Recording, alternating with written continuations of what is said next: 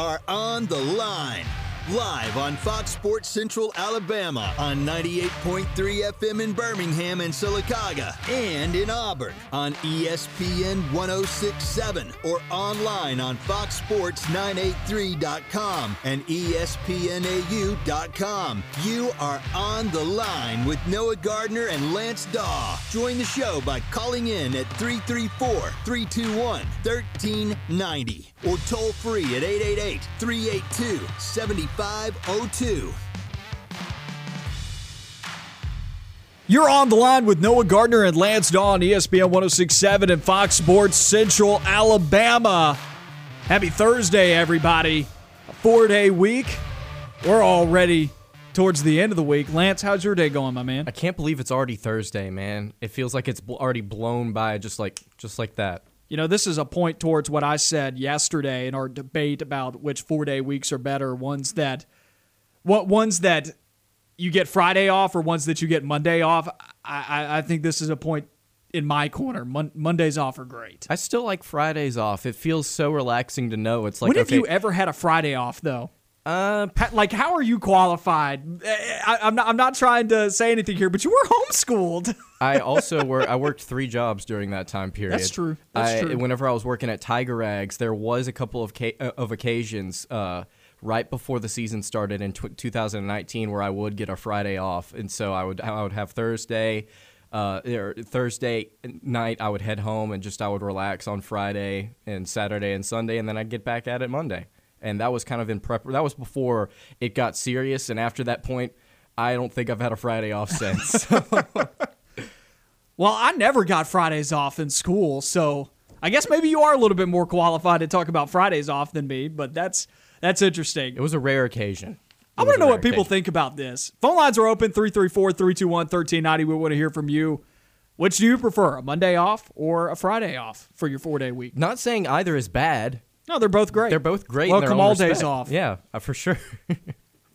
Something that's been a theme throughout this week, and we've asked several guests this. We want to start off the show today talking about how Auburn's rushing attack is changing for the 2021 season. This is something I had tabled for yesterday, but I decided to move it to today. We had some great conversations about recruiting and projecting Auburn for 2022 as well, and why this year is such an important recruiting class for this coaching staff. I said, ah, we'll, we'll save it for tomorrow. We talked with Justin Ferguson of the Auburn Observer about this just a tad back on Tuesday.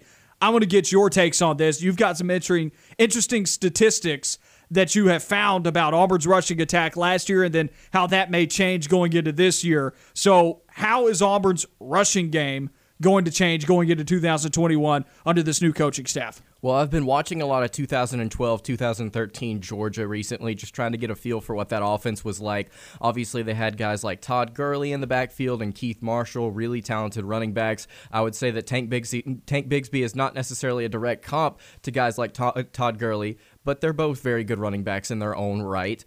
I've been looking at this Georgia offense, and something that immediately stands out to me, and Justin talked a little bit about a little bit about this, is he expects a lot of inside zone and a lot of outside zone, but not inside zone reads and outside zone reads. He expects a lot of power football, either power or zone, but but the quarterback's going to be less involved in this offense at least I believe it will. Whenever you look at Auburn last season, their most run run play was inside zone read. I I went and took a deep dive. It's a website called SEC StatCat. It's it's absolutely fantastic. They'll give you all these different offensive concepts that different teams run. They'll t- tell you about different quarterbacks and different statistics that they have throwing inside out the, outside the hash, 5 yards, 10 yards, 20 yards downfield. There's a lot of different specific details that you can pull from this website to kind of get what you're looking for. But overall, looking at Auburn's run game last season, they ran inside zone read uh, 207 times. I believe that was 60% of the time whenever they would go go to run the football.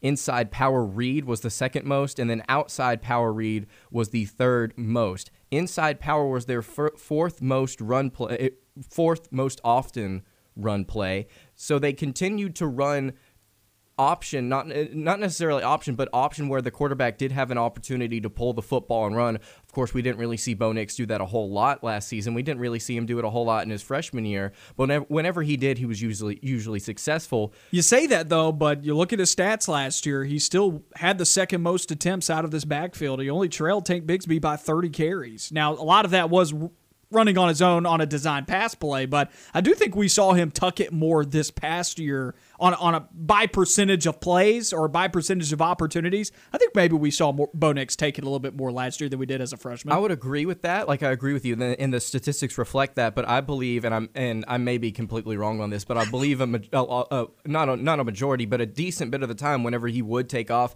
it would be scrambling from the pocket, not necessarily running from his life. But we saw in that LSU game four or five times the pocket would break down and he would find a lane and he would pick up a first down. It was just really good running, a really good scramble drill from Bo Nix. But I didn't see him in his freshman year or last year pull it and run off of a read as often as I would have liked to have seen it because he definitely does have that dual threat ability. But my point being is I think Auburn's going to kind of shift away from that. Is that a bad thing? I don't. Uh, what?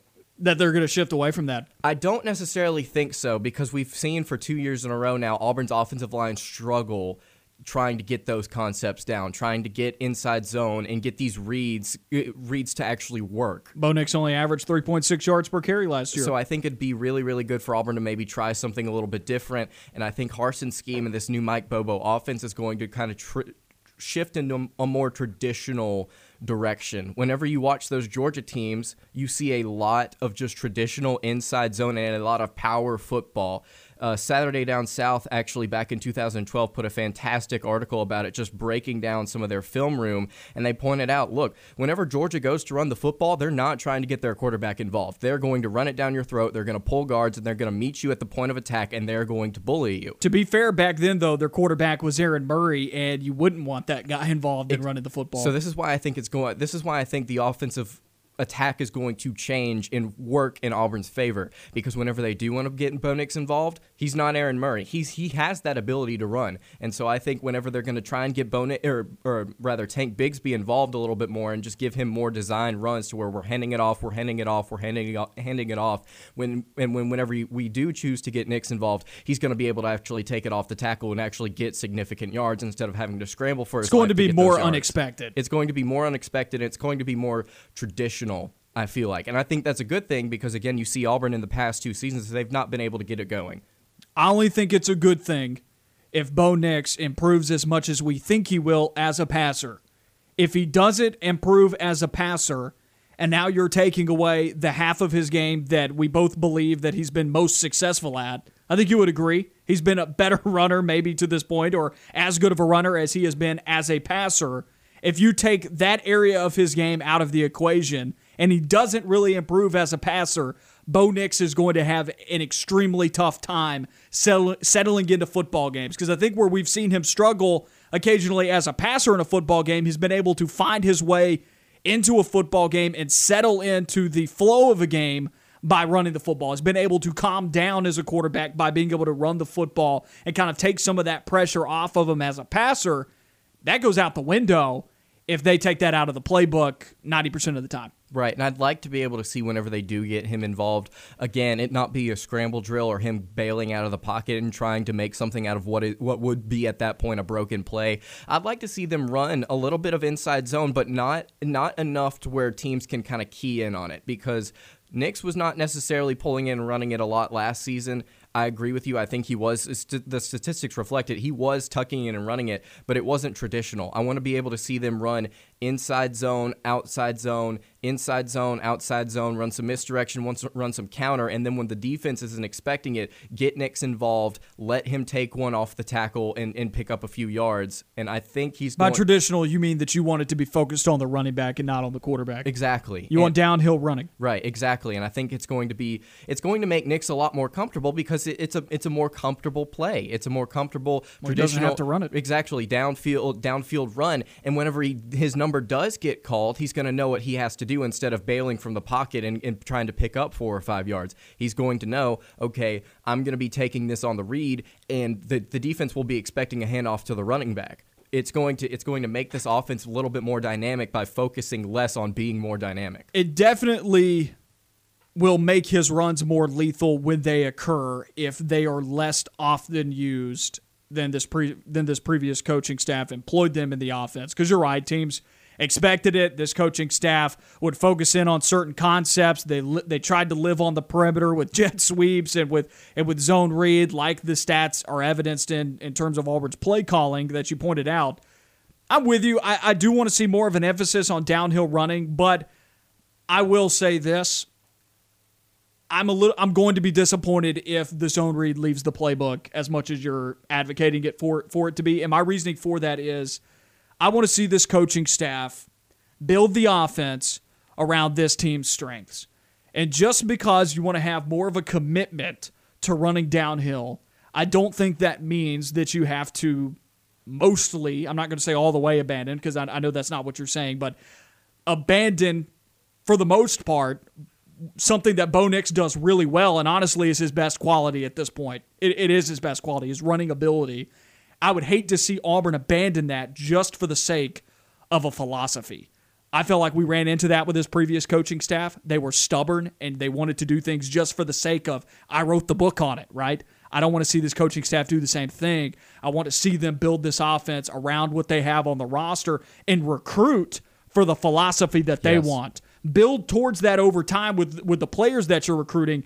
But unfortunately for this coaching staff, the players that they have, they didn't recruit and they were built for a different style of play. And Bo Nix's style right now, until they develop him more as a passer, which at this point, I don't think that we saw enough during the spring to know if he really did improve. And they brought in a transfer quarterback to push him a bit. How legitimate is that that TJ Finley will be competing for that job? I don't know. You don't know. Nobody knows except for the people that are inside that locker room and that are super close to the program. I'm going to say that it, it, it could only be, i it, I'm not to say it could only be a bad thing, but for me, it seems more likely that it's a bad thing that they would take the ball out of Bo Nix's hand to run to run the football. This is something that we've talked about a little bit before on this show, and we, you and I both are are under the impression that this coaching staff understands that they understand that this this season so. that they they have players on the roster that they didn't recruit that aren't exactly fitting the scheme or the philosophy that they want to run, and in the future they're going to try and get guys that do fit that, and they're going to try. Even Harsin has said we're going to try and get these guys mixed in, and we're going to try and get them comfortable with what they can do along with some of the things that we want to implement. And so we've talked about that slow transition. We think this coaching staff understands this has to be a slow transition. And you're right, down the line, they are going to start recruiting guys like TJ Finley's already on the roster. Holden Geriner's coming in in a year to run more of a pro style offense. Yeah, those guys aren't running the football. They're they're they're they're going to slowly shift to the type of offense that they want to run. I agree with you. It, would be it would be not catastrophic, but it would be bad if they can uh, try to just get away completely from what this roster does well. They got to be able to mix and balance it a little bit better. And I do think getting trying to run more downhill is going to benefit this team because whenever they do go to do those zone those zone reads, those outside zones, inside zones, and they want to get Nix involved and they want to go back, they want to to to play to this this stat, this roster strength, it's going to go really well.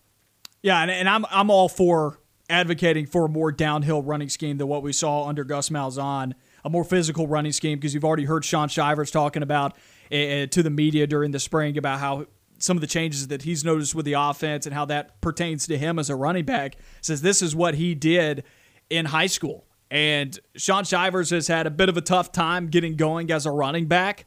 In the spring, he was extremely successful in the A Day game. This is what he, he's not afraid of contact. He wants contact. He wants to run downhill. And I don't see in Shaun Shivers great lateral speed or ability to change direction. He's not the most agile guy in the world, but he's got great top end speed if he can break through to the second or third level and get out in space. He can definitely outrun some guys, but in the lead up to that, he, he he's not just he, he's just not a speed demon. That's that's not what he does. He, he is more of a power back people just like to group him in that category of scatbacks because of his size. But if you watch how the guy plays, he's at his best when he's running in between the tackles and he's right. able to get to that second level and use his physicality a bit. Now, of course, somebody makes contact with him, he's going down, right? It's gonna be it's gonna be a heck of a collision, right? But he's still a good running back, and I'm high up on Shaun Shivers for his vision, for his ability to find holes, and for his physicality. He runs with heart. He runs with heart. He's not afraid of contact, and he's going to take you with him if you're if you're going to go and try and tackle him. He's somebody that is going to fight and scrap for every single yard. And he's not the easiest player to bring down either in terms of, you know, how hard he's running. He's a hard runner. I didn't feel like JaTarvious Whitlow or DJ Williams or some of these other running backs that have been in the same room as him. I've always felt like Shaun Shivers, man, he's he's running the hardest out of all those guys. If only he had three more inches and 30 more pounds this guy's heart and that type of running back's body would be special, right? Right. And now you've got Tank Bigsby in this running back room who also runs hard, runs with heart, and is very difficult to bring down. You get to see what Shaun Shivers could have been, right, if he had that if he had that body. Right. Tank Bigsby's at his best when he's running downhill. So this offense that they're trying to bring in, this new scheme, this new rushing attack that this coaching staff is going to bring in is definitely going to accentuate the running back skills. 100%. This is an offense that was built for these running backs.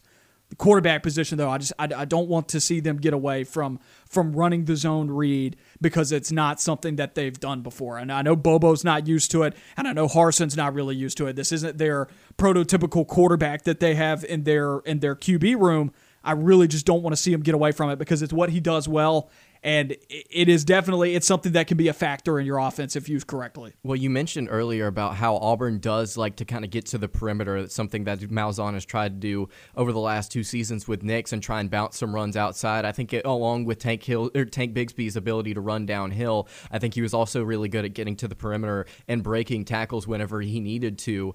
But you're right. Whenever Shaun Shivers is going to get into this new scheme, he was talking about it all spring about how much he loves what they're they're implementing, and I think it's really going to benefit both him and Tank. Whenever people say, "Oh, Shaun Shivers is a perfect complement to Tank Bigsby's style of running," and they'll really be a great one-two tandem, we haven't necessarily seen that and I think this season with this new running scheme, you're going to see them complement each other. You're going to see Tank be the guy that's so hard to bring down and will just run through tackles. And you'll see Shivers, who doesn't have the greatest speed in the world, but he does that have that home run ability. He's he's that scat scat back kind of guy that will hit you with force, but also he's he's he's he's got some speed. He's got a little bit of speed. It's straight line speed. Right. He, has got to get out into space. You don't really see it. In, you don't really see it left to right. So you see it vertically, you just don't really see it left to right. So here's how I think it'll work out. Tank's big Tank Bigsby, whether running between the tackles or outside the tackles, he'll be able to break tackles and really wear some of these defenders out. By the time that Shivers gets in there, home run ball, he's gone if he gets past somebody. They're, they're going to be exhausted. They're going to be worn out physically, mentally. And by the time that Shivers gets in there, I think he is really going to complement Tank Bigsby's running style because he has that home run ability. And if he gets to that second level, he is tough to bring down. Of course, there's another factor we have to consider here. You've got a senior laden offensive line that desperately needs to improve. What areas do, do you think this new scheme accentuates their skill set, or is that still to be determined? Previous scheme didn't do anybody favors, whether it's quarterbacks, running backs, receivers, offensive line. But I still think it is a little to be. I think it's to be determined what this offensive line does well. They weren't half bad at run blocking. Tank Bigsby averaging six yards a carry should should tell you that they weren't half bad at run blocking. Pass blocking atrocious, absolutely atrocious. I will not debate anybody on that. Now, if you try to tell me that this group was bad at run blocking, I disagree with you. I think they were. I think Tank Bigsby made their numbers look a little bit better, but I still think they were fine at run blocking. They still need to get better in that category. If they get better at run blocking, good gracious, put Tank Bigsby up for the Heisman, right? But he, now, of course, he's got to score the touchdowns to get in that category, and we haven't seen an Auburn running back really get there. But the, this offensive line does need improvement. Does the scheme help them get there? I think it does as far as running goes. Something that you and I were talking about a little bit off air earlier, something that Malzahn's offensive lines did so well in the first two or three seasons is they would get past the, the initial level and they would get to the second level and block a linebacker, whether that be zone, whether that be a power scheme. They would get to that second level and the center would go and make a play. Auburn has not had that with Nick Brahms for two years, or Caleb Kim, or Caleb Kim. And you talk about their ability to pass block. I think that was complete. That was on display how poor they were at pass blocking against Georgia last season. Pro Football Fro- Focus ranks Auburn as the 89th best offensive line in the entire country last year. That averages out between both pass blocking and run blocking. They had the 33.8 pass block grade against Georgia Week Five. They have to be able to improve, to improve in that aspect in order to also be able to improve in run blocking because defense defenses will key in on the run if you aren't able to actually block for your quarterback whenever he wants to throw. You bring up the center position. me and you have talked a lot about this. The last time that Auburn had an offensive line that I really felt like excelled in a zone blocking scheme.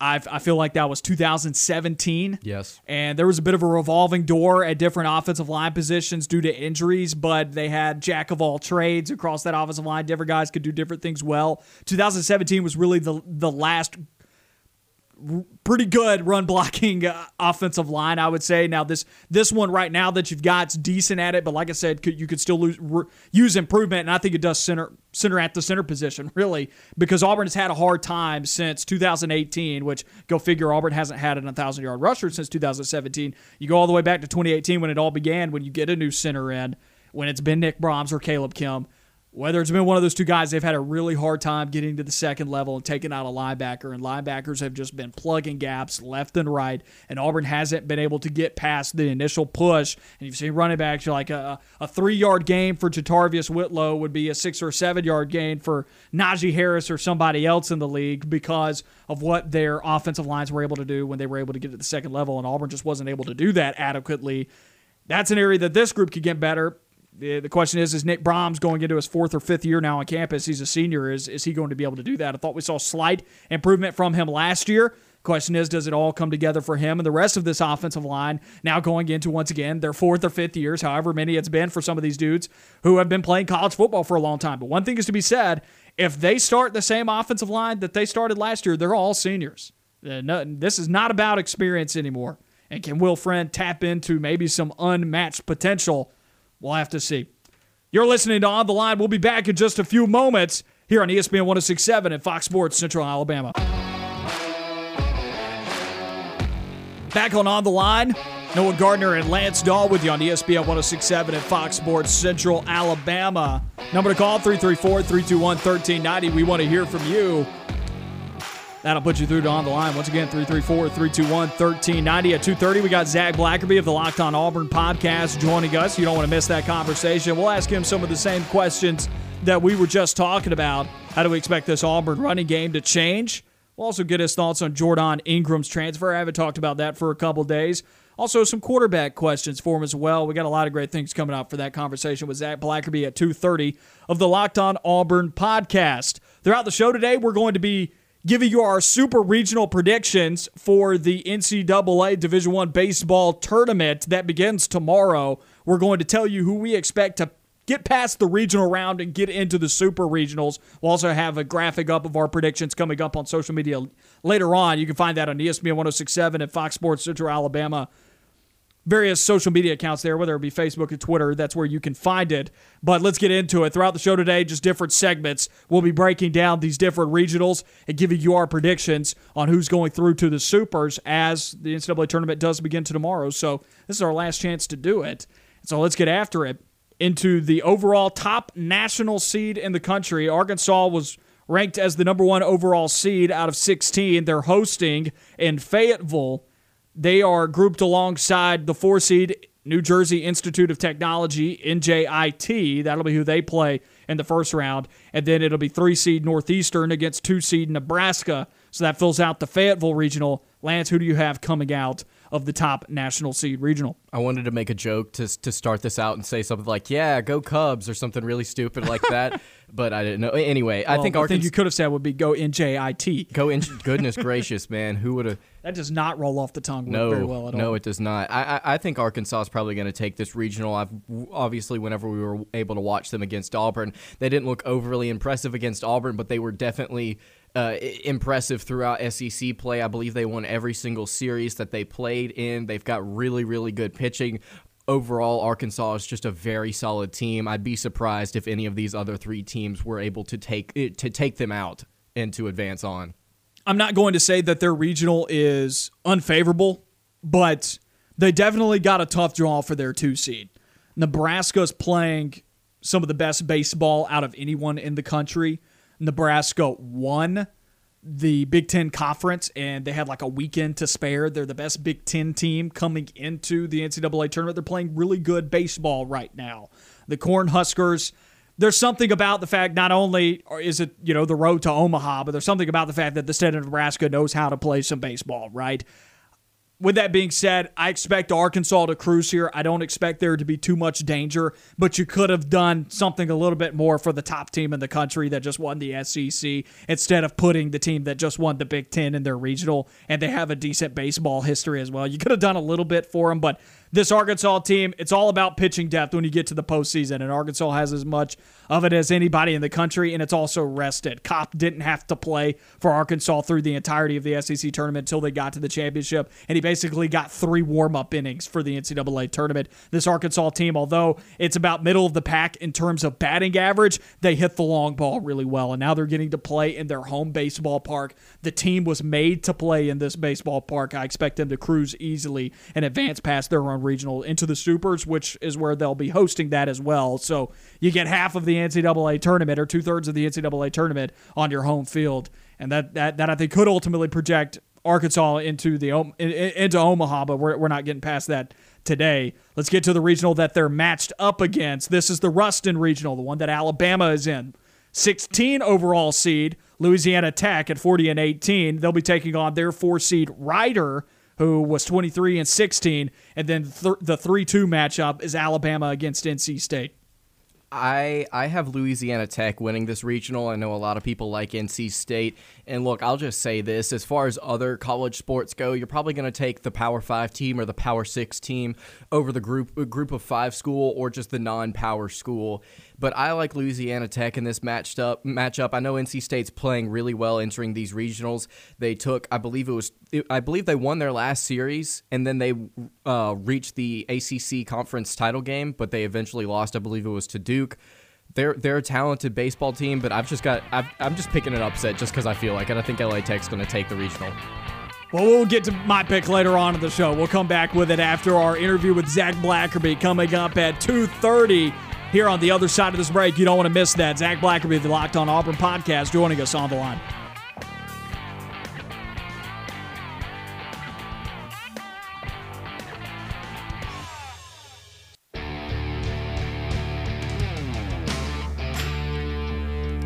Back on On the Line, Noah Gardner and Lance Dawe with you on ESPN 1067 at Fox Sports Central Alabama. And joining us on the line, we got Zac Blackerby of the Locked On Auburn podcast with us. Zac, how you doing today, my man? Gentlemen, doing well. Appreciate uh, appreciate y'all letting me hop on for a few. Well, you've got some exciting things going on in the Locked On Auburn podcast realm. A certain chicken parm night. Take me through what's going on there, my man. Yeah, it's Parm Night. This all kind of started as a joke uh, on the the bunker, the the message board on auburnsports.com, the Auburn Rival site. Um, I, I guess just uh, right after Brad was was hired, Brad Larondo, Auburn football's chief of staff. Somebody made the joke that he looked like the um, like the the Godfather, and he looked like uh, a guy that was about to crush a chicken parm to drive somebody's head through some drywall. And so uh, on the podcast, we made that joke. Uh, Charlie Five, who's a big avid poster on that, he read uh, he read that thread and some of the funny comments, and that one stuck. And uh, it kind of turned into this thing to, to Brad reaching out, and now we've uh, got Rob's ribs tonight from six to eight. Brad Laronda is going to come out, the, the Auburn football chief of staff, and hang out with Auburn fans and and listeners. And yeah, come uh, come by and check us out. It'll be from six to eight. Is kind of what we're telling people. I'll be there before then. Um, but also, if you come, we ask you uh, to to bring some canned goods or some you know some non-perishable food items because there will be a drop-off area for um, food donations for the Food Bank of East Alabama. Martha Henk and her team over there do a great job. So. Uh, you know, it started as this joke, and it's turned into something that we're doing to to help out some uh, some really good people. So, yeah, yeah, all that's happening tonight. That's great, Zac. That is that is absolutely fantastic. And now let's get into some some football stuff here that we were talking a little bit earlier. Where we've been discussing for the last couple of days about Auburn's rushing attack and how it's going to change schematically. But before this Auburn rushing attack or this Auburn football team really improves, the offensive line has to improve. What is your take on that? Do you think we see the Auburn O line improve in 2021? I think so. I mean, even if it's just the same guys, you've got to think that they're going to get somewhat better. I think the scheme is going to help them. I don't know if doing the same thing over and over again throughout the season last year was really the the best way to help out some of these players. I'm not talking about just offensive line. I'm talking about all these players. And I think you're going to see a coaching staff that has a little bit different approach to the game and is able to to call things, whether it's scheme or specific plays, that will help these individual players out. And, and in this case, the unit that is the offensive line. So I, I think it will be better. I don't know if they're going to be world beaters or a strength of this team by any stretch of the imagination, but it seems like they're okay with who they've got. I mean, Auburn has been super active, one of the more active teams in the country when it comes to the transfer portal, and it's really all been on the defensive side of the football, save for uh, you know Finley, uh, the quarterback. So I think they're okay with what they've got and we'll see what that looks like come this fall. But yeah, I think it'll be better. You look at this senior laden offensive line, and you see a lot of guys that could definitely use use improvement. Nick Brahms and Alec Jackson come to mind for me. But who is somebody on this offensive line that you look at and you say that's a guy that needs to improve the most out of this entire unit? I think you got to look at the center position. I think Nick Brahms is um, I, I don't think he was a very good football player last year, and I think that's something you're going to need him to be better. You're going to need him to be the leader. Look, this is a new scheme. His role's going to change. He's going to do more of you know snapping under center as well as you know he's so used to shotgun and also I, I think more is going to be asked of this team, especially offensively, uh, on the mental side of things. And look, I, I think Bryan Harsin is going to be a guy that he's going to make sure his offensive line is tough.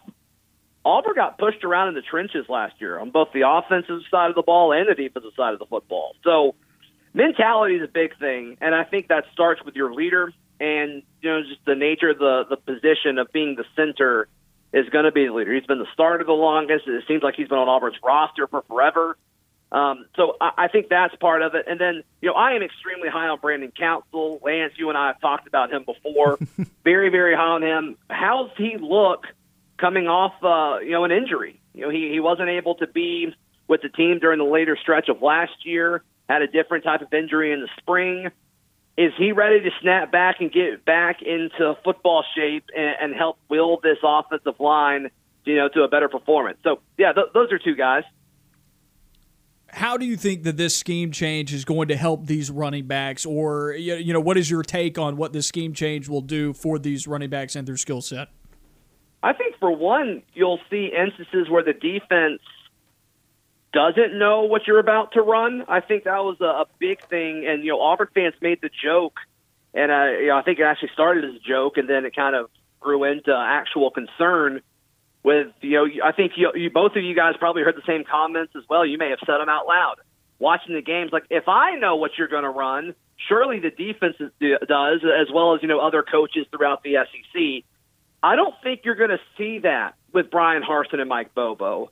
I think you're going to see a lot of different looks on the offensive side of the ball, whether it's guys under center, whether it's two tight ends in the formation, whether you got a fullback back there, whether you're shotgun, you got four wide. I think you're just going to see a ton of different things. And obviously, if you're able to deceive the defense or at least hide what you're doing to some extent, that's going to help out everybody. It's going to help out Bo Nix. It's going to help out your running game. It's going to help out your receivers. Because uh, then, of course, the offensive line. So that's the topic that we're talking about. So uh, you're just going to see more things. I think you're going to see more tendency breakers on first down instead of the you know the the the typical you know dive or inside zone on first down. You saw that a ton, and I don't think that's a bad play. Uh, now, I think running it pretty much every time is an issue, but there's just so many different things that you can do off of certain plays. And I think you're going to see Bryan Harsin have a lot more play action on first down, especially if running the ball on first down and on early downs is doing something with Tank Bigsby and really just all of the attention that he's going to be able to grab. So I think stuff like that is going to help this offensive line a ton.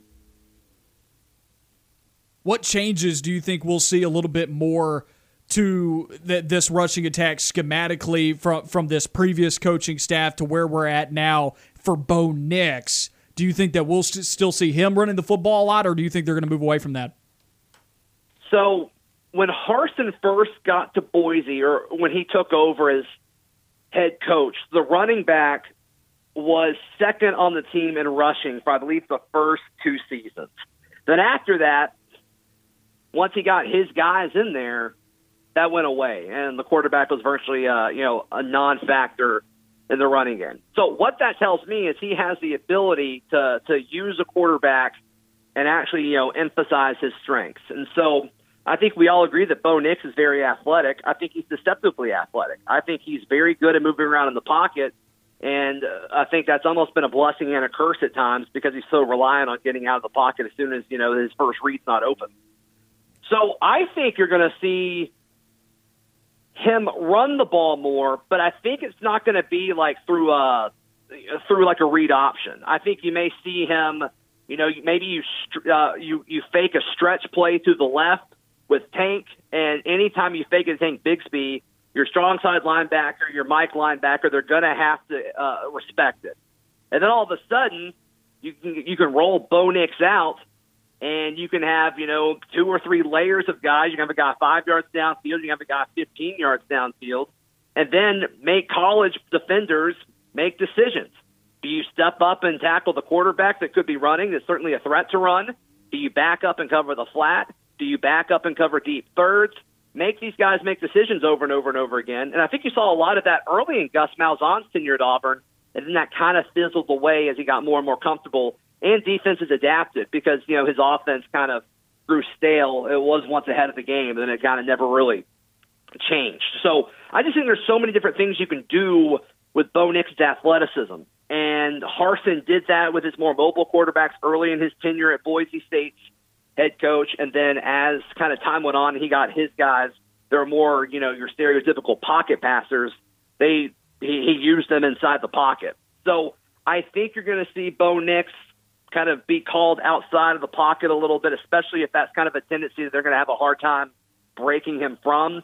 Why not use it to your advantage? That just seems to be the kind of coach that Harsin is. So that's my guess, guys. As you know, we're, we're several months out moving away from talking about this rushing attack to a Twitter poll that we had yesterday that we had a nice vote on, and then a conversation that we had as well as we're speaking to Zac Blackerby of the Locked On Auburn podcast. Which game is Auburn more likely to win? LSU or Penn State this upcoming year? I think that's a really fun question. Uh, when I saw you guys tweet that out, I voted in it. I voted for um, I voted for at LSU. I am obnoxiously overconfident in Auburn's chances in this game, and I don't think it's right. I don't think that I should have any kind of you know reason to feel that way based on the last two decades. But here I am. That is kind of the flag that I am waving. I don't really feel super great about Auburn going to Happy Valley. I just don't. I, I, I don't see them at the current. Uh, if I had to pick that game right now, I'm picking Auburn to lose it. I think Penn State wins that game. So I think Auburn wins in LSU, and so that is um, that's what I went with. Yeah, it's definitely less time to prepare for Penn State than it is to prepare for LSU. That was a big part of my argument. The Twitter poll, it's ended. Final results there across the fan vote. Penn State 54% to LSU at 46%. And uh, I'm a little shocked by that, too, based on the logic that you have less time to prepare. I want to take this outside of Auburn talk here. We we ranked our top five SEC quarterbacks earlier this week, and there was some disagreement there when we got into our top three. It was the same three quarterbacks, but just ranked in a different order. Matt Corral or JT Daniels for top quarterback in the league, or other? Who who do you have? Who, if they're all in a vacuum, I would say Matt Corral. I think Daniels will win more games. I think Daniels has a chance to win as many games as anybody in the conference. But if I just if I if I'm starting a team and I'm drafting these guys, I like Corral. Also, I think you could definitely make the argument as far as scheme on the offensive side of the ball, not necessarily as a team, but I would I want a quarterback that's playing for Lane Kiffin. I think that's definitely an argument in Corral's favor. But when the game's on the line, I don't know if I want either of them. I, I don't know if there's a guy in the SEC where I'm just dying to have him, you know, with, you know, you got to make an 80 yard drive going down, you know, if you're down four on the road or, you know, something insanely clutch situation.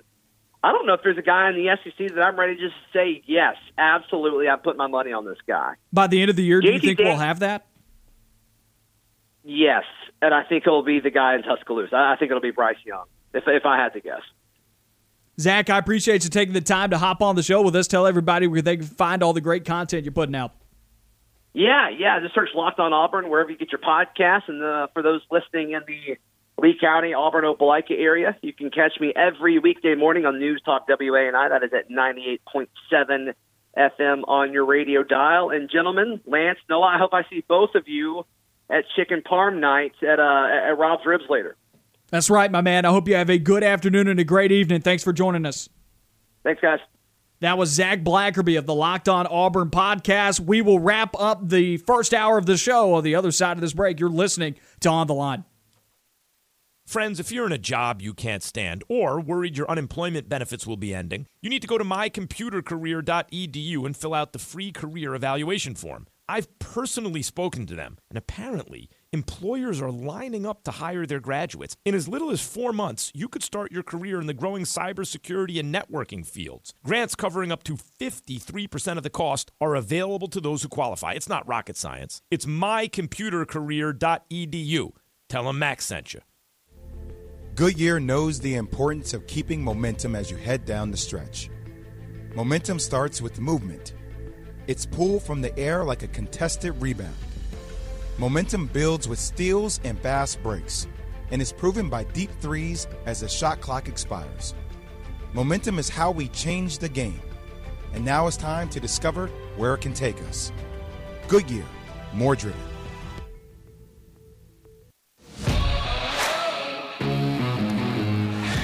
You're on the line with Noah Gardner and Lance Dawe, ESPN 1067 and Fox Sports Central, Alabama. Only a couple more minutes left in the first hour before we wrap up hour number one. Let's take a listen to what's on TV tonight. Hey everybody, it's Noah Gardner with What's On Tonight. ABC has new episodes of its Wednesday lineup. Press Your Luck is on at 7, and the $100,000 Pyramid follows it at 8. Movie selection for tonight Mark Wahlberg stars in Shooter at 7 on AMC. In live sports, there are four NBA playoff games on television. At 6 on NBA TV, the 76ers look to close out the Wizards with Game 5. At 6.30 on TNT, it's Game 5 between the Knicks and the Hawks with Atlanta up 3-1 as the series heads back to Madison Square Garden. At 8.30 on NBA TV, Game 5 between the Jazz and the Grizzlies. And at 9 on TNT, the Mavericks and the Clippers square off with the series tied at 2. One MLB game is on ESPN with the Boston Red Sox at the Houston Astros on at 7. NHL playoff action sees two games on NBCSN. At 6.30, it's Game 1 between the Montreal Canadiens and the Winnipeg Jets. At 9, the Vegas Golden Knights look to even the series against the Colorado Avalanche in Game 2. I'm Noah Gardner, and that's what's on TV tonight. The NCAA baseball tournament starts tomorrow, so we're going to continue to go through our predictions on who will get out of regionals and advance to super regionals. We're on that Ruston regional right now. You've got Louisiana Tech coming out. I've got NC State advancing out of the Ruston Regional. A big part of this is NC State is swinging a hot bat right now, one of the most offensive teams in the ACC. They advanced all the way to the ACC championship where they were knocked off by a hot Duke team. And I just simply put, do not trust this Louisiana Tech team, who I wonder if they even should have been hosting a regional. Barely got into that point because they're the 16th national seed. Mm-hmm. You look at their records against good teams on their schedule, two and four against SEC competition. They were able to take three out of four against Southern Miss, which holds some weight for me. But at the end of this season, they started to lose some of those games. They went two and two against Southern Miss, and the most recent series that they played against them, they lost to LSU 16 to 8 back in May. As the season progressed, this club didn't beat some of this good competition on their schedule. They lost both games to Old Dominion, who's also hosting actually all three games to Old Dominion, as they lost to them in the Conference USA tournament. I just don't trust this Louisiana Tech team compared to some of the other squads. I think it's more likely that Alabama or NC State gets out of this regional than Louisiana Tech, and I opted to go with NC State, who's a little bit deeper on uh, on the pitching front than some of these other squads, but also they bring the bats more so than anybody else in this regional. This is my philosophy on Louisiana Tech, and I, I know I mentioned earlier that I'm, I'm picking them to win that that regional. Here's here's what I have to say about it. You are using facts and logic and sense and you are saying the teams that the, the teams that are good should win this regional. Therefore, Alabama or NC State should win this regional. Very logical thing to say. But my thing is, in the past, whenever I've done a bracket for things like March Madness, I will say oh, I'll pick this 14 3 upset because I think the 14th seed is the better team. That's not how upsets work, I've come to realize. The upset is because the team that was better got beat. And whenever I look at a team like Louisiana Tech, I don't necessarily think that they're better than Alabama or NC State. In fact, we we were talking about it over the break. Louisiana Tech's two and six against SEC teams this season. It, but I, I believe it would be somewhat of an upset to see that number one seed move on. So I'm going to pick Louisiana Tech, even though it would make much more sense to pick a legitimate Power Five, so to speak, team like NC State or Alabama. Let's go a little bit quicker here. We've got to get through several other regionals here. We, we still got to get through what, like 14 other regionals at this point. We've only gone through two, so let's try and knock out another couple here before we get out for our middle of the show break. Heading out to the Stanford Regional. They've got North Dakota State as their four seed, and then the 3 2 matchup is Nevada UC Irvine. Who do you have? I've got Stanford winning that regional, and I think they're going to match up with UC Irvine after UC Irvine beats Nevada. Nevada may be one of the weakest three seeds in this entire bracket. And whenever you look at Stanford, they already beat UC Irvine three times out of four games earlier this season. So I've got Stanford winning that regional. Long time ago, though, when those two teams played. That was back earlier in the season, and a lot has changed since then.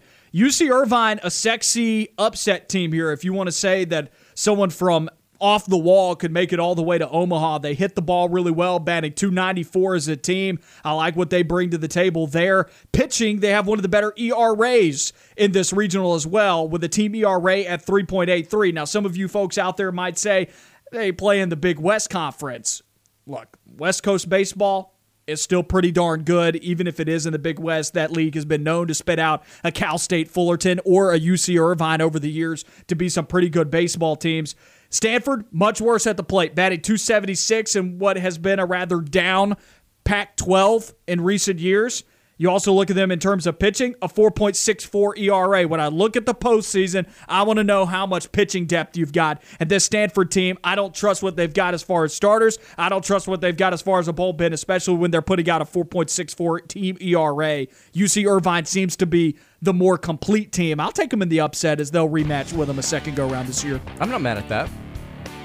I, I, would assume most people wouldn't be mad at the anteaters advancing. We got to get some good mascots advancing, right? So you've got a tree or an anteater. Take your pick. We're going to keep going through this baseball bracket into hour number two. Still talking some Auburn football when we come back at 3 o'clock. Stay tuned for more of On the Line.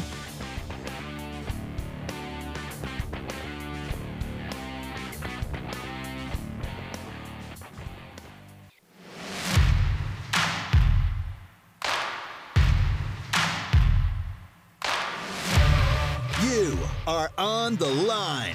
Live on Fox Sports Central Alabama on 98.3 FM in Birmingham and Sylacauga and in Auburn on ESPN 1067 or online on foxsports983.com and espnau.com. You are on the line with Noah Gardner and Lance Dawe. Join the show by calling in at 334 321 1390 or toll free at 888 382 7502. You're on the line with Noah Gardner and Lance Dawe, ESPN 1067 and Fox Sports Central Alabama. Thank you for joining us on your Thursday afternoon. Still an hour left in the show, and we've had a fun show so far. If you missed any of it, go and find the podcast wherever you get your podcast. Also, keep up with all the content the show is putting out on RadioAlabamaSports.net and on the Radio Alabama Sports Facebook page. Follow it on Twitter as well at Radio AL Sports. Between collegiate and high school sports content, we've got you covered once again. That's Radio Alabama Yesterday's Twitter poll, it's time to look at those results. We asked which game is Auburn more likely to win this year, Penn State or LSU? And the folks have spoken. The fans have spoken. Folks, surprisingly, or maybe not surprisingly, maybe folks are just so scarred with the fact that Auburn hasn't won Baton Rouge in over 20 years now. 54.2% to Penn State, 45.8% said LSU. Lance, it's, what say you? It's just natural at this point as an Auburn fan to pick the other team. it's just like LSU in Baton Rouge or uh, UAB at home. Yeah, I think I'm going to be picking UAB or Alabama rather. Like, I think I'm going to be picking Alabama is more likely to win because. Uh, Actually, that's true. If Auburn, Auburn at home against Alabama or LSU on the road, I think some folks would probably pick Alabama. That is a Twitter poll for tomorrow, my friend. That's a good question. That is tomorrow's. We've already put up today's. It's too late. Man, if only we had thought about that. Keep in mind, Auburn has won the last two home games against Alabama Yep, yep. there you go. 2017 and 2019. That would be interesting. I'm, I'm curious about that. I'm curious what people think. I bet people will still say Baton Rouge. That will be the predominant answer. But how skewed is it? Is it, it, it is the Alabama option higher than 40% or is it in the 30s? That's the real question. What do you think? I, I You think, how, how skewed do you think that is? I th- I don't think it's going to be incredibly skewed. I think it. Uh, I don't know. I don't know. I just I just need to see it. I need to see it first. We'll do that tomorrow. Today's Twitter poll, though, already up. Go and find it at ESPN 1067 on Twitter. On the line poll Will the Auburn offensive line improve this season? We asked this question to open up the show today. Now the Twitter poll up once again on ESPN 1067's Twitter account. Will the Auburn offensive line improve this season? So far, right now, 59% of people have said yes. 9% of people have said no. And then 32% of people ha- have said please with prayer hands emoji. so I'm with them. I said please. I'm in that boat as well, dude. I am. Well, I'm you right said yes. You didn't say please. Oh, I said yes from from a different account. Oh, I'm. I'm okay, so you're you're you're skewing the numbers. Yes, one of one of my burner accounts that definitely is not at the Mason jar. Uh, y'all should go follow that account. It's it's pretty entertaining. It's literally Derek Mason's head in a mason jar. So that's kind of like a- Futurama style, but it's a mason jar. yeah, exactly. It's That's funny. Anyway, anyway. Graham Carr at Graham Carr two on Twitter tweeted at us. I mean, it can't be any worse. Factual. I don't think it can be that worse either. Now they could stop run blocking altogether. That I think would be where it gets worse. But Lance, answer this question: Do you think they get better? I think they do get better. And I think they do get better. And I've talked about, I believe Bo Nix will get better because of this scheme. And I believe part of that has to do with the offensive line's improvement. I think they have to be able to improve in order for Auburn to have any sort of success year one under Harsin. It's more of a hope than, than ex- ex- expectancy. Even though there there are signs that this offensive line should improve, I hope they're going to improve. I think there are there are different things that you can point to and say, well, this is a reason why they would, but it's just a lot more hope than it is legitimate. Like this, it, it will improve. You know, I had that hope going into last year's season. I said that on the On the Line podcast back then when we were only doing it one day a week. I said there's no way that this offensive line can be any worse than what we saw in 2019. I was mistaken. It was worse. It could happen. Folks out there saying, well, it can't get any worse. It can get worse. It, it, it can always get worse. And so I'm not going into it completely with that level of of optimism, of hope, like, well, it has to get better, right? Not true. It can get worse.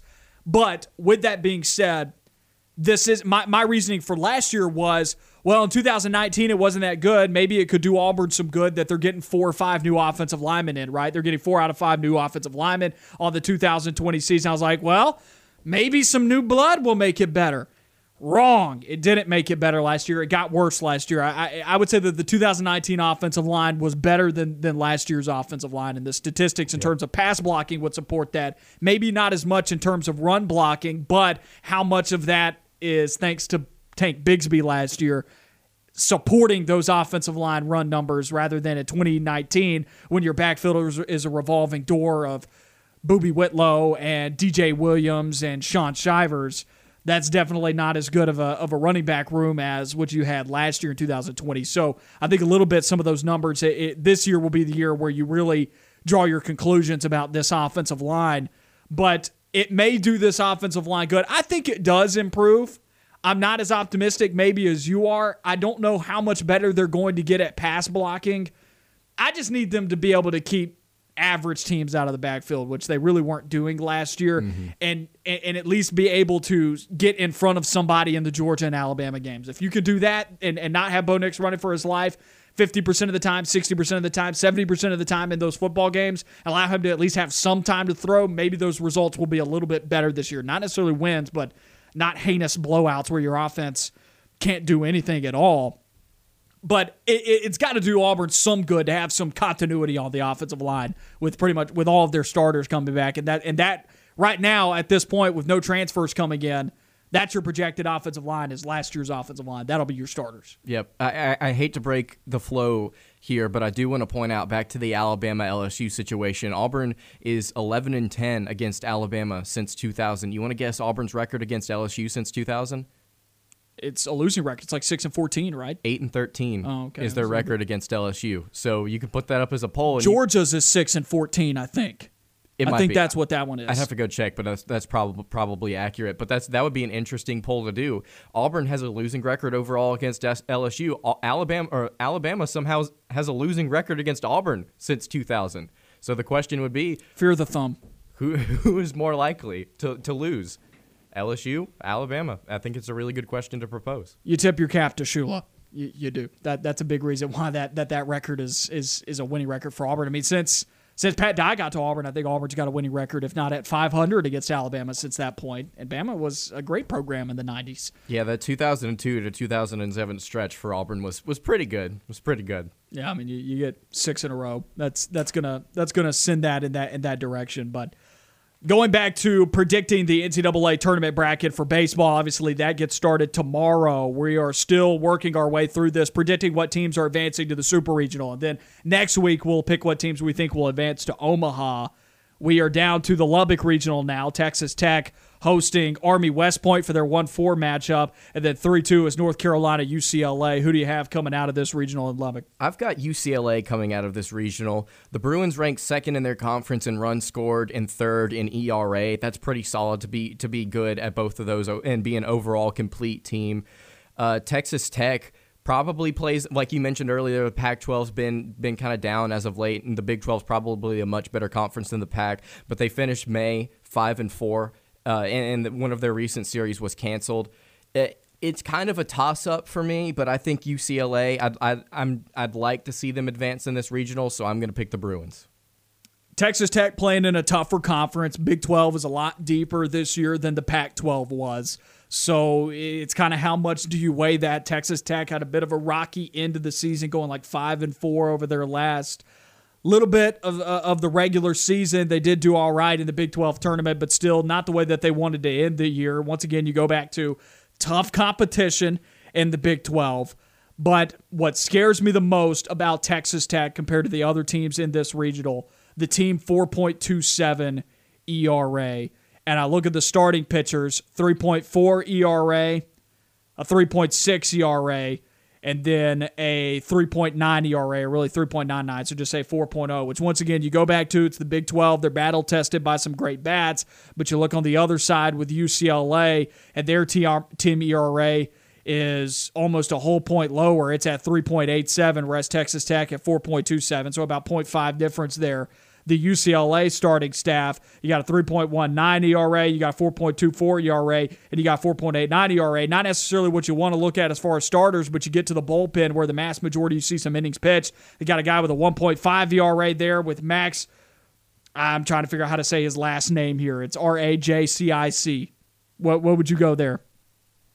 R A J C I C. Oh, I don't want to say something and get and get mauled for it. I'll, I'll go with like Rodsich. Well, we'll go with something like that. But it, the, the the UCLA team much more well rounded and has a little bit more depth in their pitching staff than Texas Tech, and I value that a little bit more. When everybody in this regional can pretty much hit around the same volume at about 280, I'm going to take the team that's got a little bit more pitching depth.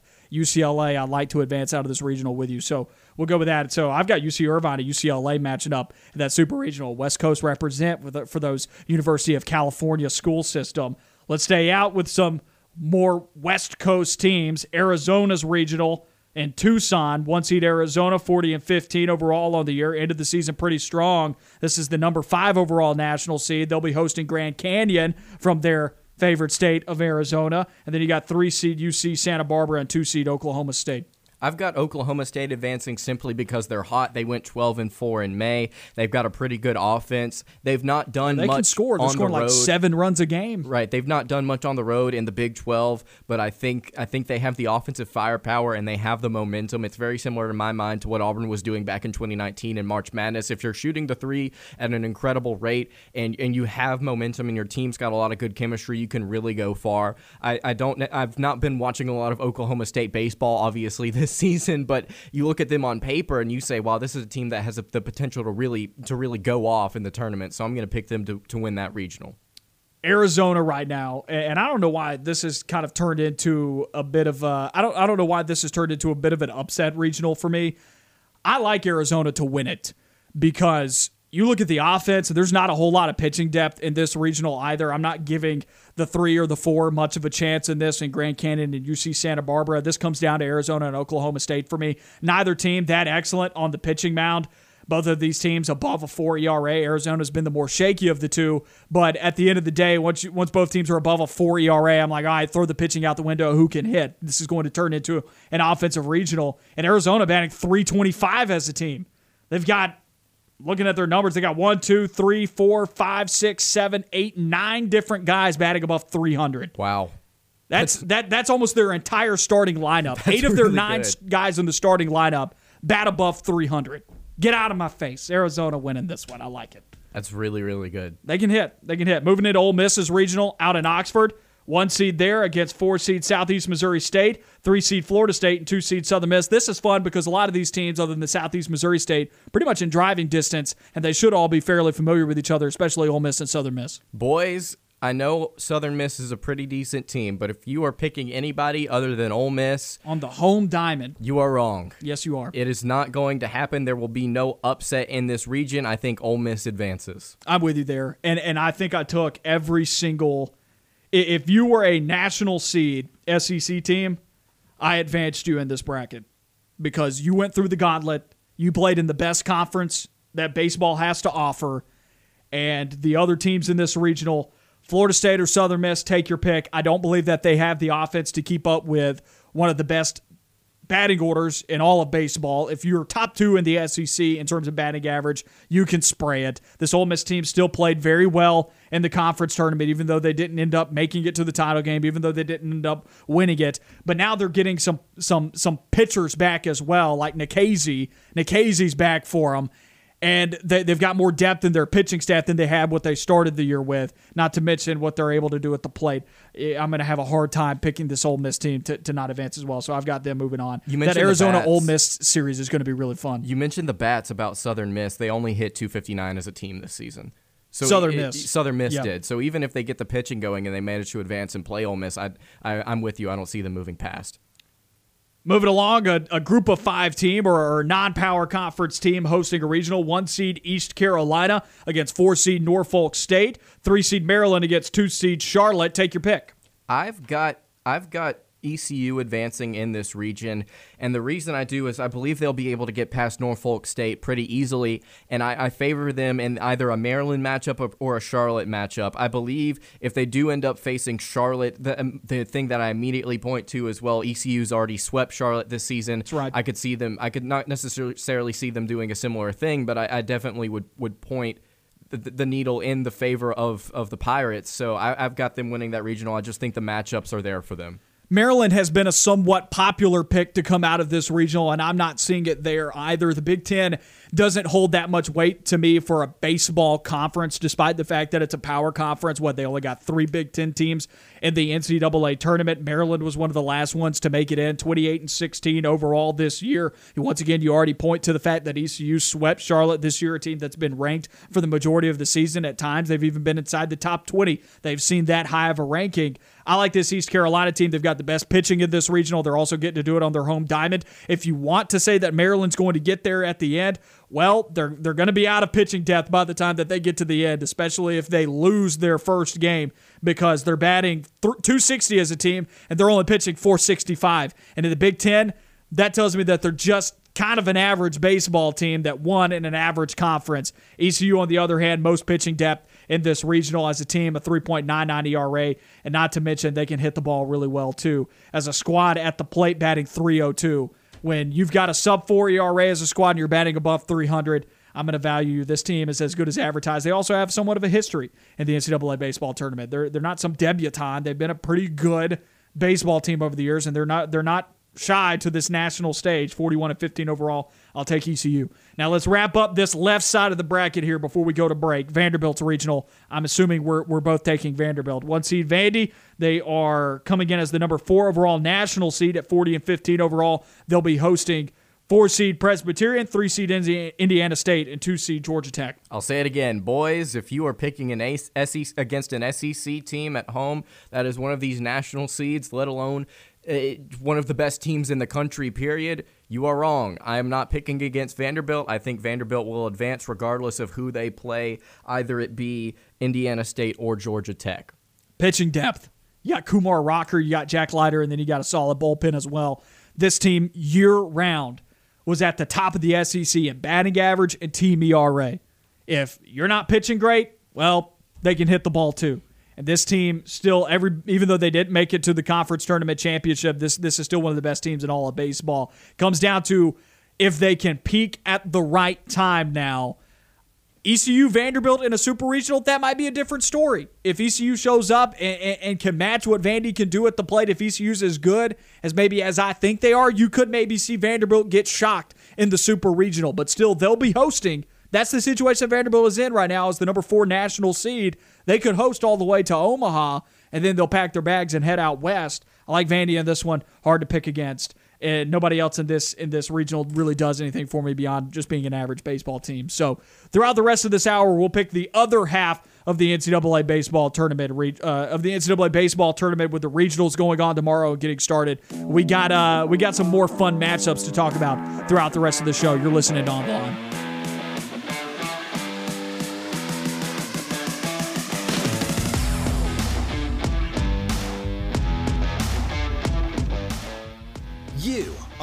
on the line with Noah Gardner and Lance Dawe. We'll be right back.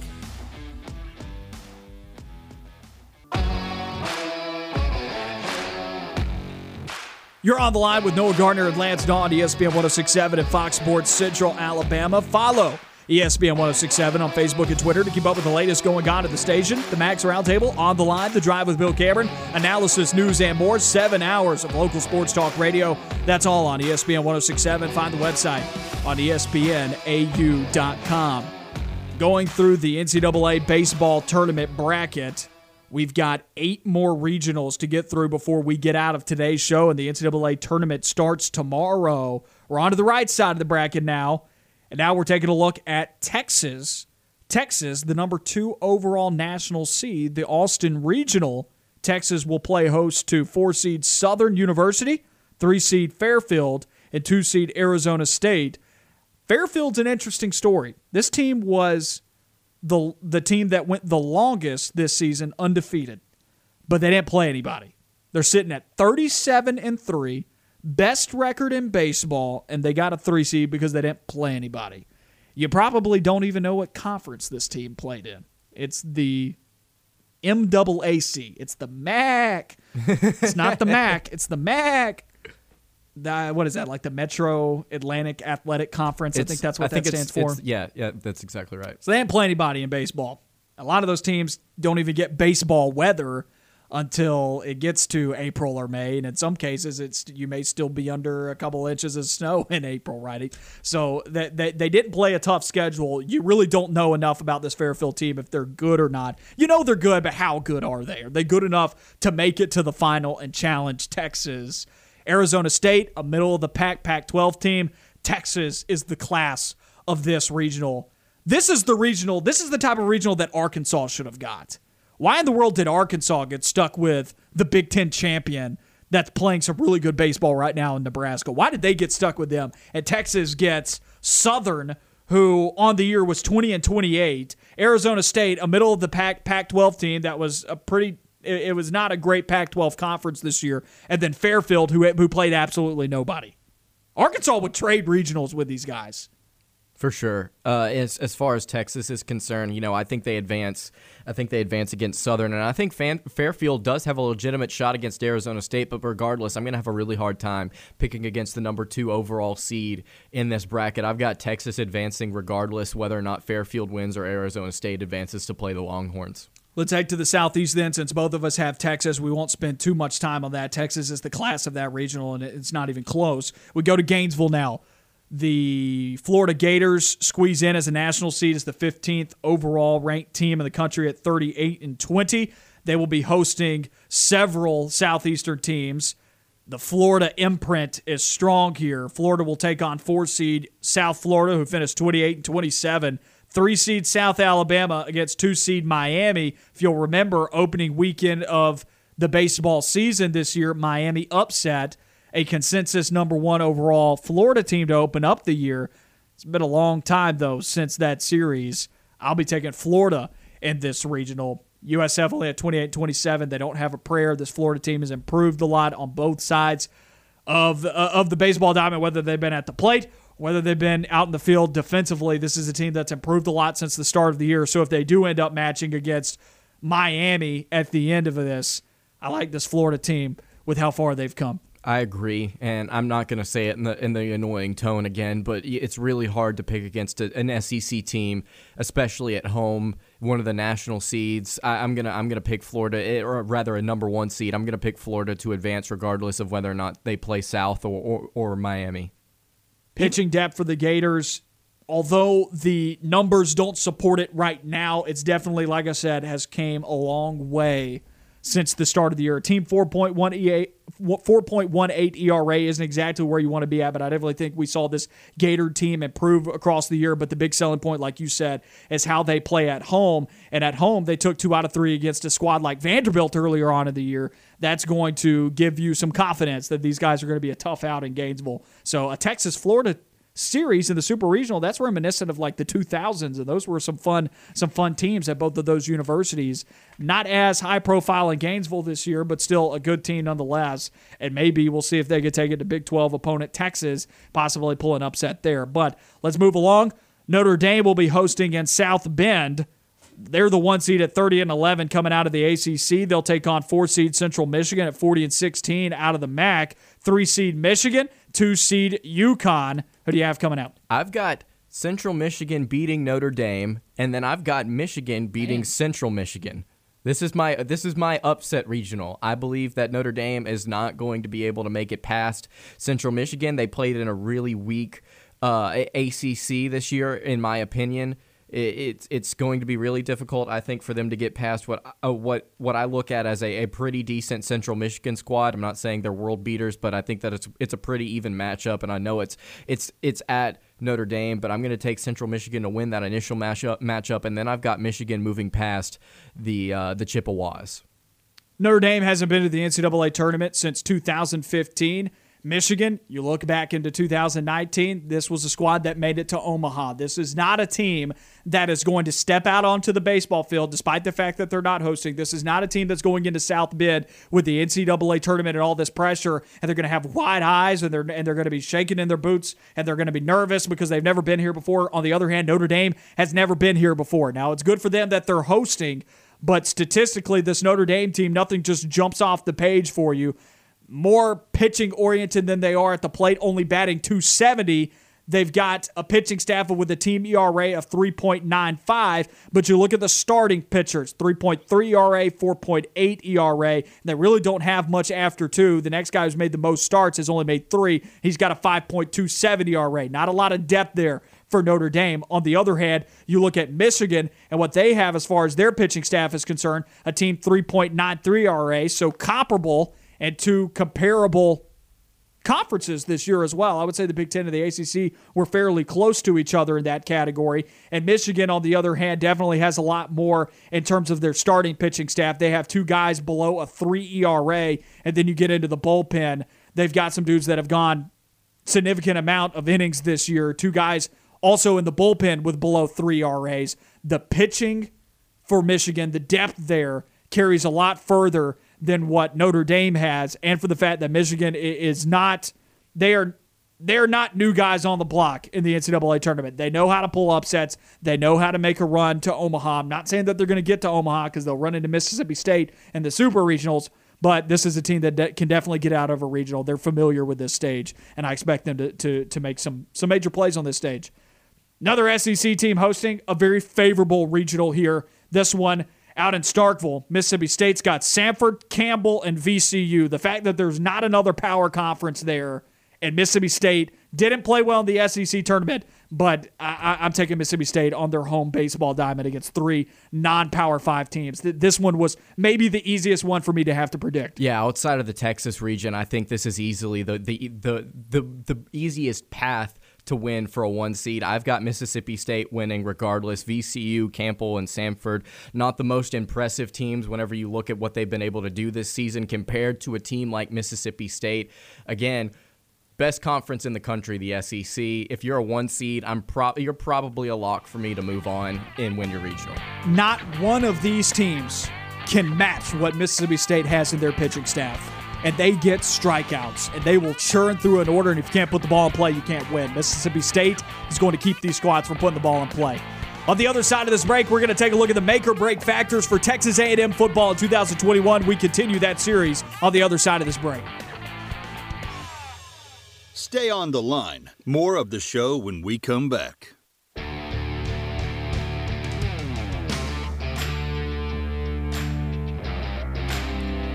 Back on On the Line, Noah Gardner and Lance Dawe with you on ESPN 1067 and Fox Sports Central Alabama. Follow Fox Sports Central Alabama on Facebook to keep up with the latest going on in sports. On the Line, The Drive with Bill Cameron, analysis, news, and more, all on Fox Sports Central Alabama, on FoxSports983.com, and on Facebook. That's FoxSports983.com. Continuing our make or break series, today we'll be examining the Texas A&M Aggies. What are the make or break factors for Texas A&M into 2021? Trying to come back off of a year where they only lost one game last year, couldn't get past the Alabama Crimson Tide, but still were able to steal wins against teams like Florida. And you may say at the end of the year, well, maybe it wasn't them stealing wins. Maybe it was this Texas A&M team finally achieving where a&M fans have been hoping that they could get to under Jimbo Fisher. The question is, can they replicate that into 2021? Lance, what could prevent them from doing so?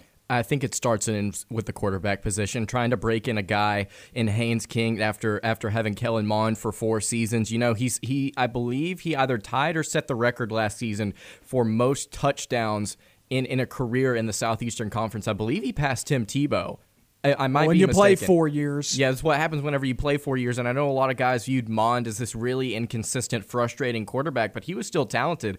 And those are big shoes to fill. Whenever you're looking at a guy like Haynes King, four of two last season, 59 yards, one touchdown, one interception. Incredibly small sample size for a freshman quarterback that will be coming into a system that is replacing all or not all five of their offensive linemen, but four of their five offensive linemen. That one left tackle and Kenyon Green returning for the Aggies this season. But I think it starts with the quarterback position, and if that quarterback position is going to play well, can he survive with an offensive line that is replacing so many of their starters? I want to take you through who those guys potentially could be this season. Obviously, Kenyon Green, former five-star prospect, is entering his junior season with the Aggies. You He'll go, be good. You go and look at a, I'm not going to botch his last name. Let's just call him McKee. He was a former four star prospect that will most likely be playing left guard. I'll go with Ogunbiyi. That's good. That's good. uh, Just saying it phonetically. Their, their center, uh, Luke Matthews, who is a junior, he was a former four star prospect. And then Jahmir Johnson, uh, their right tackle is a senior, but he was a, he was a three star, but he is a transfer. What about a right guard, Layden Robinson, sophomore? I'm going to get him to him in just just a second, but I wanted to, wanted to talk about the only three star on the, the on the offensive line, rather one of the only two, real quick before we get to the weak point. He was a transfer from Tennessee, but he's a redshirt senior. So even though he was only a three star prospect, he still had time to develop his skills in the Southeastern Conference. And then you look at the weak point the sophomore right guard, Layden Robinson, former three star heading into his sophomore year. He is the only guy on this entire offensive line that I have a concern about. I know they pr- replaced some serious production on that offensive line. That offensive line was really, really good last year. They, uh, I believe, nationally sit at 47% returning production on the offensive side of the football as a whole, as a team but it, they've got some really good guys filling in. And I'm not saying that they're going to click right away or they're not they're going to be as special as last year's unit was. But if Haynes King is going to be a game manager, I think this offensive line is going to give him give him the ability to do more than just that. I am concerned with this offensive line a little bit more than you are. A, I look at the right side and I think, well, this is clearly the weak point of their offensive line. At right guard, Layden Robinson, you talk about him as a former three star, also hasn't played a whole lot at this point, but you also look at right tackle Jahmir Johnson. Look, man, Tennessee's offensive line has not been something to write home about. This has not been something to be like, oh, yeah, he's a Tennessee transfer. This guy's going to be great. Now, they've had some high profile recruits come through the door in Knoxville on the offensive line. Will Friend recruited it really well but he did develop it really well. They were not a good offensive line last year. So I wonder if a change of scenery ignites it for him. I'm not sure. You also look at the other guard spot and freshman Aki Agunbayi. That's where I'll go now. I'll say Agunbayi is after I've looked at it a couple times. That's that's what I'm going to settle on with the pronunciation. But Aki Agunbayi, freshman. Do you pick it up right away? Probably not. You're still going to have your growing pains there. So at both guard spots, you've got some growing pains. That's not good for an interior rushing scheme. And then your your strong points are Luke Matthews, the junior center, and then Kenyon Green at left tackle. They're going to be able to protect Haynes King from the left tackle spot, but I'm wondering everywhere else where this looks. And then also, what does the rushing attack look like with two guards who are going to experience their growing pains? So I'm not as sold on this offensive line that's got to break in four of their five guys. When was the last time that we heard about that locally? Auburn having to replace four or five offensive linemen this past year. Yep. And it was pretty bad. It was not Auburn. good. It was, it was pretty not bad. good.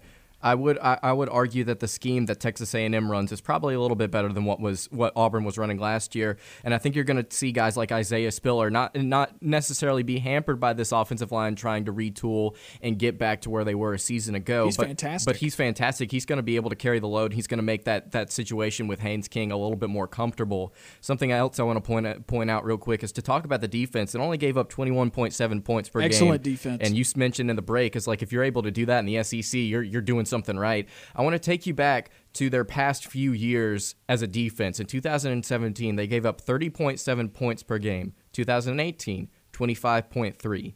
2019, 22.5. Got better. And then, as I mentioned, 2020, 21.7. They found a defensive coordinator that they like in Mike Elko, and they've been able to consistently produce better and better results. And this season, they bring back nine of those starters. Yep. This defense is going to be good. It's not going anywhere. And when you look at the schedule or, or you look at the offense and everything they've lost, if this offense is taking some time to grow and gel with some new faces at quarterback and on the offensive line. You bring back your skill positions at wide receiver and running back. This was one of the better receiving cores in the SEC last year. You're bringing back your skill positions. You feel safe there, but you still have to build a new relationship with a quarterback that only had four pass attempts in his career, and one of them was an interception. So you're looking at a quarterback who is brand new to the game, and one of his four pass attempts, he's thrown a pick. Now the other one, half of them has has been an impact play, right? Because he had a touchdown as well amongst that four. So I got to give him credit there. But you look at the schedule; if it's taking them some time to bring this offensive along, this defense should still be able to help them win football games against Kent State, Colorado, New Mexico, Arkansas, and Mississippi State. You should be looking at a five and zero Texas A&M team going into the Alabama game. But the right. second half of the schedule, if the offense still has not found its way after the Alabama game, that's where you're going to start seeing losses. You can see them lose on the road at Missouri, a team that could put up some points against this defense if your offense isn't able to stay, keep you out on. If the offense can't stay out on the field, you could see them lose that game on the road. They still got to play Auburn. They got to play Ole Miss on the road, who we know who can put up some points. And then LSU, despite the fact that their defense was abysmal last year, statistically on the offensive end, they also could score some points. That game is how they end the season on the road in Baton Rouge. So if this offense never figures it out by the end of the year, the defense won't be enough to keep this team from achieving mediocrity by the end of the season. But the defense is a make or break factor for them because if they put up the numbers that they did last year, if they stifle opponents early on, they're going to buy this offense enough time to figure it out. Right. And whenever you look at Haynes King, I mean, obviously, like you mentioned, four, one of those four pass attempts was an interception, but also one of those four pass attempts was a touchdown. Now, I'm really concerned with the interception because any backup quarterback can throw can throw a, a, a touchdown in, in garbage time, which I would assume that's what it was. But you look at the situation he's stepping into. The offensive line may not be fantastic, but they bring back t- their their top five receivers from last season. One of the guys that they bring back, Jalen Wydermyer, their tight end, really really solid. Definitely going to be an NFL, NFL guy in the future. But he's stepping into a situation with these skill positions that he's going to be spreading the ball around to some guys that do have that experience. So top this, five receivers are back. Right. So if this offensive line does gel, he's going to be able to hand it off to Spiller, who is going to be fantastic, and he's going to be able to get to the ball to some really experienced, talented receivers this offense, if if the defense gives them time, like you mentioned, to gel, they could be something special. Not this year, but maybe in in, in next season if they give King time to to get mature and to develop his skills as an SEC quarterback. That gets to my next point, and we've talked about Haynes King a little bit here. How smooth is the transition to Haynes King, a quarterback who is the projected starter for Texas A&M next year, pretty much everywhere. But four pass attempts, and then an offensive line in front of him that is replacing four starters, and his two guards in front of him in the interior both have little to no playing experience at this point. That seems that seems like that could be disastrous. Do I think it will be? No. Haynes King is working under a head coach that knows quarterbacks. Jimbo Fisher has a pretty good track record with those. Former quarterback coach himself. He understands the position well, and I think he can scheme some things up for him. But go back all the way to Kellen Mond's freshman year, right? Go back all the way to when Kellen Mond was a freshman. Was that perfect? Wasn't he a turnover machine until this past year for A&M where, he only had three interceptions? I looked at Kellen Mond for three years as Jameis Winston of the NFL, but but Kellen Mond of the SEC. He'll win you seven games. He'll also lose you five games. Last year, Kellen Mond took that out of his arsenal. Last year, that was not true about Kellen Mond. He only had three picks. He didn't lose Texas A&M any ball games. He didn't. He won them nine football games last year, eight in the SEC, and he didn't lose them that Alabama game either. It was the fact that A&M couldn't stop Alabama, and Alabama was by far the best team in the country. The question is, can Haynes King replicate something like that this year? And I don't see it with a brand new offensive line. And the fact that he's a freshman, there's growing pains associated with that. He's only got four pass attempts in live college football. He's going to lose them some games. Yeah, you talk about Kellen Mond being able to progress as, as his uh, time at A&M went on. In his freshman season, had a 51.5% completion percentage, eight touchdowns, six interceptions. In his sophomore year, though, 57.3% completion percentage, 24 touchdowns, nine picks. Still, Junior season, 61%. 20 touchdowns, nine interceptions, and then last season I think they relied on the ground game uh, quite a bit, 205 yards rushing per game for the Aggies last season. But Kellen Mond, statistically as a quarterback, 63% completion percentage, 19 touchdowns, three interceptions. So he got more consistent as his time went on, and I agree with you. I don't think Haynes King is going to be able to do that immediately. Something else to note about Haynes King, uh, his two game logs were against South Carolina and at Alabama. He threw that interception against Bama, 42 yard touchdown against South Carolina. We will wrap up predicting the NCAA tournament bracket on the other side of this break. You're listening to On the Line. On the Line on Fox Sports Central Alabama on 98.3 FM and ESPN 1067.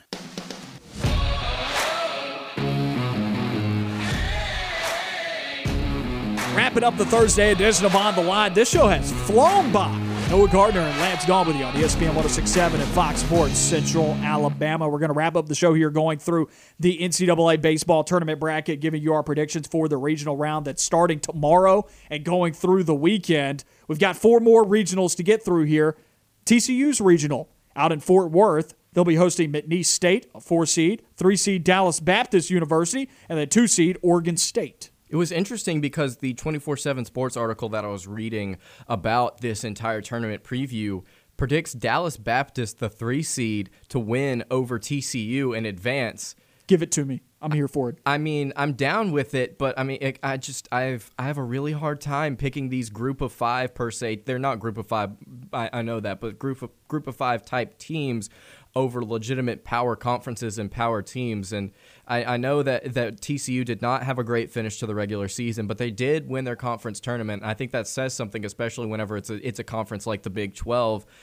I, I got to go with TCU to win this regional. I, I, think Dallas Baptist is a sexy upset pick. I think that I think that that's that's all fine and dandy, but I and I can see people picking that. I'm not mad at it. I just have a really hard time picking against TCU. Dallas Baptist, not a team that is th- th- this is a team that is familiar with this stage. They make the NCAA tournament on a regular basis. You got to put a little bit of respect on Dallas Baptist as a team. They're able to schedule some squads during the year that, especially in their non conference, there are some good teams. Gonzaga, a team that is a two seed from the West Coast Conference, is playing in this NCAA tournament. They split with Gonzaga in the regular season. They took both games against Missouri in the regular season. They lost 15 to 8 to Arizona, but beat a top 25 Oklahoma team in the Frisco College Baseball Classic. They looking across to see in their schedule, see if they've played any more top tier teams. They played Indiana State, who was ranked 19th when they played them. Took three out of four games against Indiana State in that conference series, and then they took both of them against them in the Missouri Valley Conference tournament. They get to open up against Oregon State. I'm taking Dallas Baptist to win this regional because they test themselves in the non-conference. They are familiar with TCU. They are familiar with power conference baseball teams. This is not a stage that they're unfamiliar with. And when you look at them statistically on paper, them and TCU very similar. TCU statistics are going to weigh a little bit more for me because they're in the Big 12. But Dallas Baptist has performed against top tier competition. I'm going to take DBU to win at TCU. That's something I was going to say. Is there's a lot of controversy about whether or not LSU, Ohio State, Alabama, Texas, who's the true DBU? Dallas Baptist is the true DBU, and there's no debating that. That's great. If you look at their logos, they're like the exact same logo almost, too.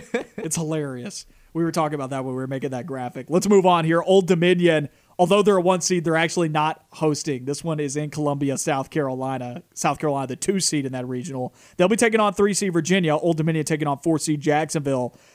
The Monarchs, 11th national overall seed, they got to go to Columbia, South Carolina because they didn't bid for a host site this year. I'm I'm picking South Carolina, the two seed, to overthrow Old Dominion. Again, I put a lot of stock in SEC baseball. I put a lot of stock in Power Conference baseball. But uh, South Carolina's pitching staff's been too good to not get past one regional this year, and I think they're going to do that.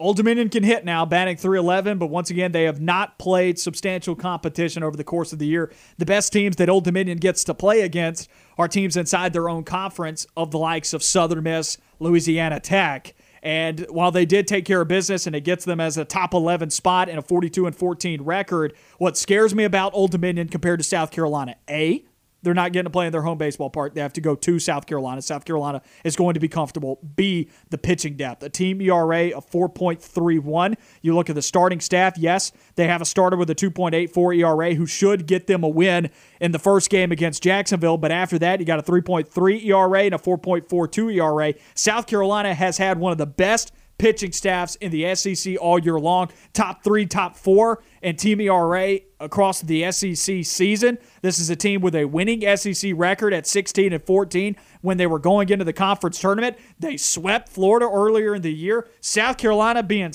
being slept on. I know this is a sexy upset, even though they're in their own home baseball park.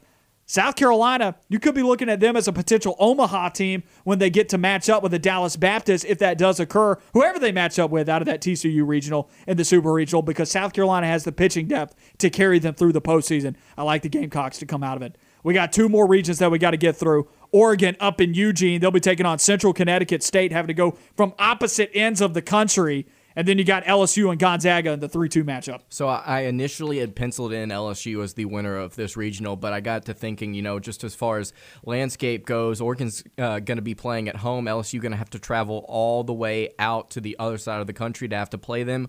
Oregon's ERA as a pitching staff is pretty solid at 3.52. Gonzaga is a pretty decent school as well, ranked second in their conference in runs scored and ERA. I know LSU's got the tools to get past Gonzaga, but I don't see them getting past Oregon, especially at home and, just in, in the road environment. So I've got Oregon winning against either Gonzaga or LSU, whoever wins the other, other side of the regional. If you look at LSU on paper and you say, well, this team's playing well in May. Look at the teams they beat. They beat Texas A&M, Alabama, and Auburn. Those are the teams that they all took two out of three against. Didn't even care to sweep one of them.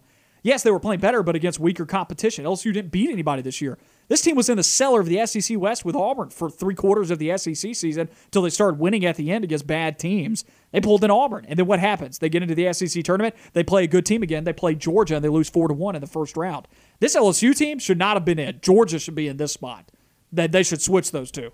For me, that at least, at least I, don't know how you leave Georgia out, and I, I think a big part of Georgia getting left out is the fact that they lost their series to Auburn and LSU cleaned up in the month of May. But I like Oregon as well for the reasons that you suggested. Oregon advancing. That's that's what I've got there. So, do you believe Georgia would have had a better shot if they if they had no. been penciled in? No, probably not. If they were penciled into this specific regional, no.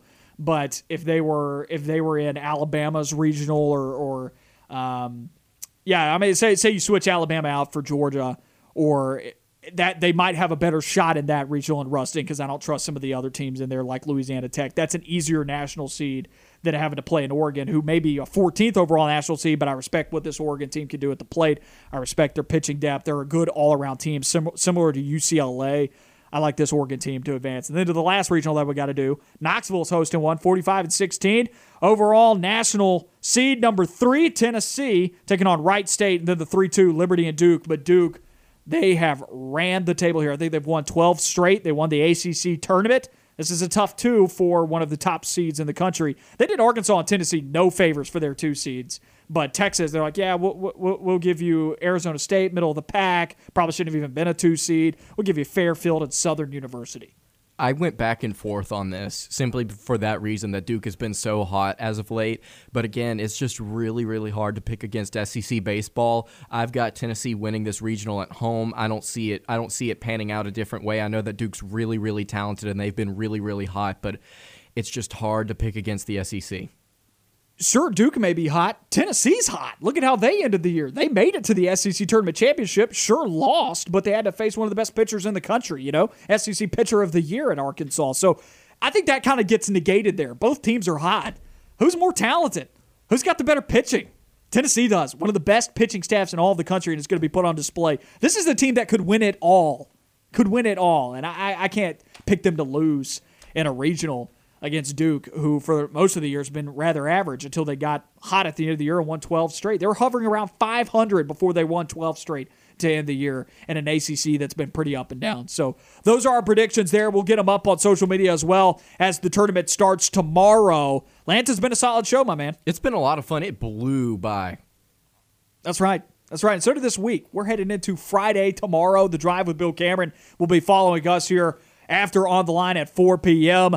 They'll be taking your calls, Bill and Dan, as they do every day, and we'll be back with you tomorrow as well for some fun topics. We'll continue our make or break series tomorrow, taking a look at some other SEC teams, as well as keeping you up to date with what's going on in the NCAA tournament for baseball. As always, talking Auburn football and what's going on in the recruiting show. We got Christian Clemente of AuburnSports.com on the line with us tomorrow. We'll have him on for the entire first hour of the show. That's it for another edition of On the Line, the drive with Bill Cameron following guys.